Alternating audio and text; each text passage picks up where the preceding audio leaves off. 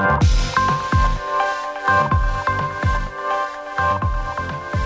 With the latest, I'm Matt DeGroot. Tennis world number one Novak Djokovic says he's pleased and grateful after a judge overturned his visa cancellation, seeing him released from detention.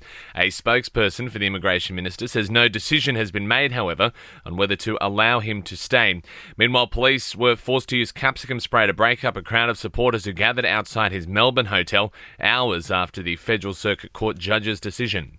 Children aged 5 to 11 have been rolling up their sleeves to receive their COVID vaccinations after the first day of the rollout for the age group. There have been supply chain issues, though no issue for these kids. I was very scared at first, but like at the end, it doesn't really matter because it doesn't hurt too much. Um, because it helps the community stop get to stop getting COVID. Authorities in New York are investigating a possible maintenance issue with a door that failed to close during a fire in a Bronx apartment. 19 people were killed, including nine children.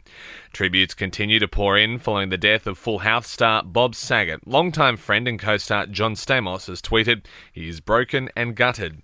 And Buckingham Palace has released details of plans to celebrate the Queen's Platinum Jubilee, marking her 70 years on the throne. The first event begins on Monday with a competition to invent a new pudding to celebrate the Queen's reign.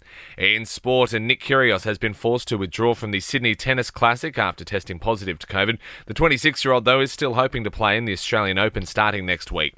Travis Head makes his return to the Australian side for the fifth Ashes test in Hobart. Jos Buttler has been ruled out for England, while Ben Stokes is uncertain.